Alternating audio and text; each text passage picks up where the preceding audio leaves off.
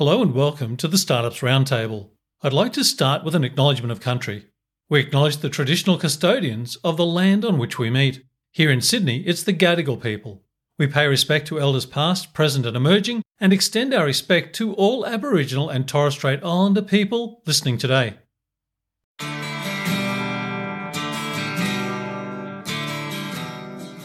On this podcast, I have the pleasure of speaking with Dileep Murali, who is the founder and CEO of Zscore. Dileep brings a range of experiences to this conversation that include stepping from a role with a global technology leader to start his venture in a space where he is shaping the data quality market.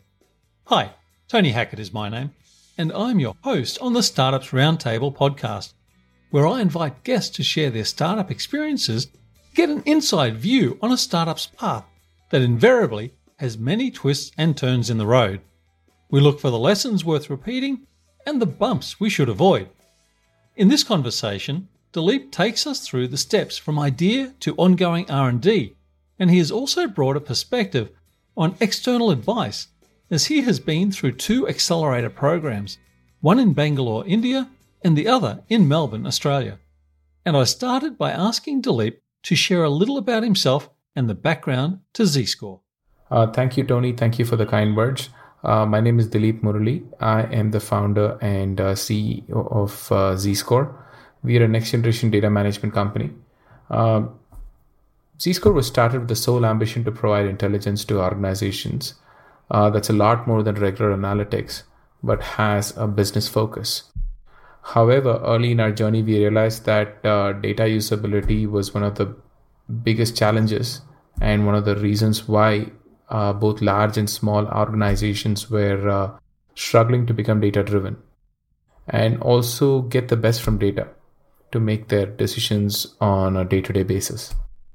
After uh, various customer interviews and uh, doing small POCs, we figured out that uh, the approach of augmented data management to provide intelligence to organizations was the path that we had to take.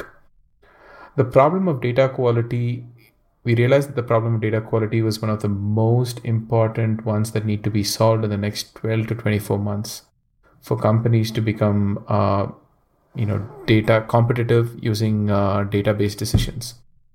So we made a pivot and started focusing on automating data quality and building smart systems around it to derive intelligence. So we started uh, building a product that will use, use machine learning to uh, solve this problem. We also used a design thinking based approach, and this entire journey was triggered by customer interactions and validations. And that's one of the unique propositions why, uh, why our uh, product offering is very different. It is also built for the knowledge age and not for the information age. The entrepreneurship uh, bug bit me when I was doing my uh, MBA back in 2012. Uh, my interest to understand the customer and different aspects of uh, a business became very, very high. I was a product guy all along, and though I understood how to build products very well, somehow the need to holistically look at a product from all perspectives became my core interest. This led to me to do sales, product marketing, etc and thus i understood and got an idea on how to build an organization how to build a product that actually can uh, scale across customers and also how to build a business as well. So all these uh, have helped me immensely in uh, building zscore thus far. That's fantastic. Great summary. It actually made me think about uh, one of my favorite books actually which is crossing the chasm by Geoffrey Moore. I'm not sure if you've seen that where he talks about going from having uh, early adopters who are really bought into the innovation to the point where people need to see the business value. And what you just described, I've, I've seen something associated with it in the annual report of a telco. Just saw this recently. The telco has enormous spread around IoT, but incredibly slow and tiny growth around delivering solutions on it. And as you've described what it is that you do around data quality, it makes me think that the step that you're able to put in for organizations could actually allow them to accelerate extracting that business value. Are you starting to see that kind of initiative or, or opening in organizations? Yes, of course, Tony. Our product is our product is um, delivered on providing value to organizations. And um, early in our journey, we started. Uh, we decided that we will focus purely on uh, the financial sector. This includes banks, insurance companies, and other financial institutions as well. So uh, typically, when we go to an organization, we tell them our story.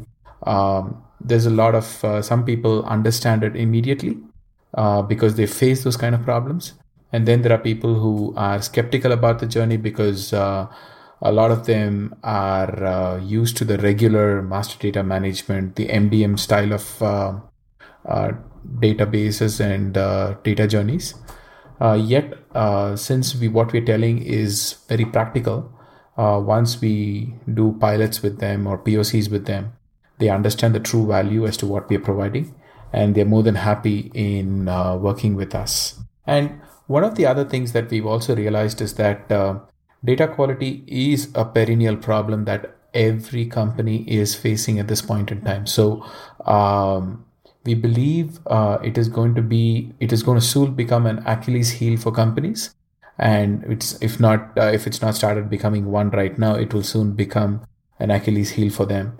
And uh, we've also started. Uh, there's so much of uh, material outside that tells us uh, how the ROI on analytics and AI and machine learning has been um, absent. you know, it's been very low so, um, so we believe uh, we we are already seeing a lot of customers uh, being able to understand our product journey and uh, um, are able to appreciate what we're doing right now. That's great. Could I ask you to maybe step out of the the solution and the technology and talk to me about becoming a founder and and when that thought process started for you and how you exercised that in being an employee and how you got to the point of having the confidence to actually step from being an employee of a company to to starting your own venture. It started in 2009, and uh, you know, like I mentioned, it I I've been a product guy all along. Uh, sometimes being a product guy, um, you know, understand doing coding all your life is looks cool, but you also get very less amount of uh, you don't have an idea on who your customer is your um, what is the product outside in the real world how does it work. There's very less uh, what do you call information that you get. And uh, that isn't a good thing. And somehow i started realizing that uh, in, in 2009 and i felt it was it was not the right way to approach product development so I ventured into other areas of the company, went into product marketing, uh, went for various trade shows. I, I, was still very technical there, but I went to various uh, events, uh, various conferences, global conferences, and started understanding about how customers talk. I started interacting with customers, and it changed my perspective on how products are being built and what customers exactly are looking at products. You know typically we think that uh, building a lot of features is actually very cool but uh, we understood that customers typically don't use that many amount of features. They just use the ones that uh, they require and they expect it to work all the time.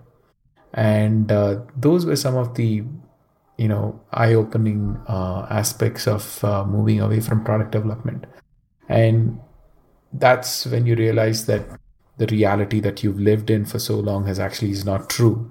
And the quest to go outside and understand the other aspects eventually starts overtaking. And that was how i ventured out and uh, started to uh, decide to start uh, my own company. You've had the experience then of testing your idea out on yourself and your family and then on customers and on investors and on uh, accelerator startup programs could you maybe walk through a, a little bit of, of your experience with each of those, but also where some of the surprises and, and learnings may have laid? Yes, absolutely. Um, We, uh, given the nature of our product, I couldn't test it with uh, family. But uh, what we did is we spent a good amount of time, especially understanding product market fit. We spent close to about uh, three fourths of a year uh, understanding product market fit because uh, the product that we were talking about, the idea that we had was it was very different. Number one, Number two is um, it was very specific to data quality because that's where we started. Though our product roadmap was very different, uh, we started with automation of data quality. It was a specific focus on a on a specific problem, and um, then what happened was we actually went out, spoke to lots of customers.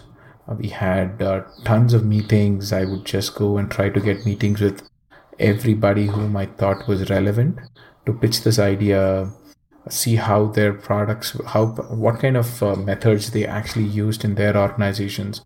These were large companies, so I I built a network, went and spoke to people, um, did free pilots, free POCs, short ones, and um, you know understood, uh, got a lot of uh, comments and uh, what should I say, suggestions from people, and then we understood what exactly we wanted to build what what were we going behind? Uh, who were our uh, users? What kind of users are do we have? Business users do we have uh, technical users? So we understood that. And uh, we also created a user user's journey as well. And all this created uh, you know gave us the confidence that uh, we were heading down the right track. So that's that's the way we started. And i definitely think understanding product market fit, going out to the market, talking to customers, talking to people, validating the product, the idea is uh, extremely important.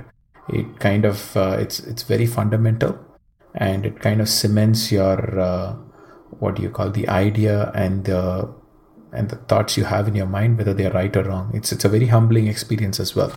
It's fantastic validation, and uh, when you said uh, it took a year, I'm sitting here thinking, I, I, bet a year felt really, really slow at the time, but it probably vanished before your very eyes. Yes, actually, it did. Um, today, when I look back, you know, obviously you could see what are the mistakes. If I were to do it again, it wouldn't take a year, it would probably take maybe a couple of months. But at that point in time, um, you know, typical rookie mistakes uh, we ended up uh, going all over the place. We didn't have a focus, and uh, then later down the line, we realized, you know, it's what we what mistakes we were we were making, and uh, most importantly, uh, this is when you a startup uh, founder, an entrepreneur has to show character because there's a lot of criticism. There is a lot of what should I say unforeseen incidents that happen. Uh, we all know time is money, and startups don't have time. Then neither do they have money. So uh, it's um, it is tough, and um, but you know it's it's uh it, we were supposed to do that, and if we had not done that, then I wouldn't be here talking to you today. So um, sometimes we have to accept those mistakes and eventually move on. But uh, the best the best part that comes out of it is the learning experience and I think that's most important. Dilip, I'm picturing uh, that if you weren't at the start, that you're probably a fantastic time manager now. How do you go about prioritizing, especially as you're you're doing projects and delivering outcomes for companies? And I'm I'm sure that they're encouraging you to develop down certain paths, and you're taking a step back and looking at the broader marketplace. Can you walk me through how you you manage that taking on ideas, but then working out what to pare off and what to actually attack straight away? Um, it's a it's a very interesting question, and it uh, and it's important as well because uh, you know we as I, as as I mentioned we are automating data quality, and pretty much every company right now has data quality issues. And uh, when we talk to customers, they they some I mean a lot of us a lot of them actually uh, are very excited working with us. So they come up with uh, various suggestions on different features that uh, they would like to see. Uh, but uh, we uh, decided upfront that we will not implement each and every feature that the customer requires. We would go back and we would look at how to um, how our product stack is going to work and how can we solve these problems in the most efficient way and not try to build all features that uh, or try to solve every problem that is out there. So uh, this focus has really helped us in uh, building our product stack understanding the features that we want to build and uh, engaging with partners and customers to solve this uh, mammoth data quality issue or problem. So um, that is the approach that we've taken, and uh, it seems to have uh, paid off till now. You uh, you made me think about a podcast I listened to a little while ago, and it was from A16Z, the uh, VC firm. And they were talking about uh, innovators and uh, and large incumbents. And I sort of distill down what I what I remember them saying, they spoke about the innovator has to work out distribution and the large company needs to make sure they can innovate faster than the innovator can distribute, work out distribution. So, as you spoke about the partners, that is that a reasonable way to be thinking about it? So, uh, partners partners are very critical for us. Uh, we earlier in our uh, journey, we understood that uh, if we had to succeed, we needed to go with a partner based approach. And there are two reasons why. Like I mentioned earlier, we cannot solve every problem that is out there and uh, so we understood that uh, we'd have to engage with partners to solve uh, very specific problems. Um, the other aspect is uh, understanding what kind of a technology base we will have. So we said uh, we will have two kind of partners. We'll have technology partners and we'll have uh, implementation partners. So technology partners pretty much help us in providing the infrastructure on which our product can run. And uh, since we deal with data at a very large uh, at a very large basis typically talking about petabytes and tera- terabytes and petabytes of data. So we needed the right infrastructure the right uh, support system to actually go and solve these problems. Then came the implementation partners where we're talking about uh, enterprise customers who have huge number of uh, data challenges and uh, the initial aspect given that we are a startup uh, we cannot solve and uh, we cannot solve every problem. And our product journey to build what we want to is going to be uh, you know it's going to take time. We said we will go with implementation partners who will help us with implementation and also solve these customer focused data quality problems. Um, in our uh, in in at zscore we call that we are building something called a unified data model that is very specific to the organization, very specific to the industry vertical. So these organization specific problems, we provide a platform so that our implementation partners can build, um, you know, uh, can build uh, solutions that are very specific to those uh, problems, uh, turnkey solutions, basically the one thing that's come through in this conversation, well, couple, but one thing that's really clear to me is that what you do is really clear to you, which means that what you do is very simple to explain to customers and prospective customers. If the problem looks like this, then Zscore is the company for that. Were you always, if, if that's true, was it always as tight a focus? Eh, was it as clear in your mind when you started as as it appears to be now? No, it wasn't actually speaking.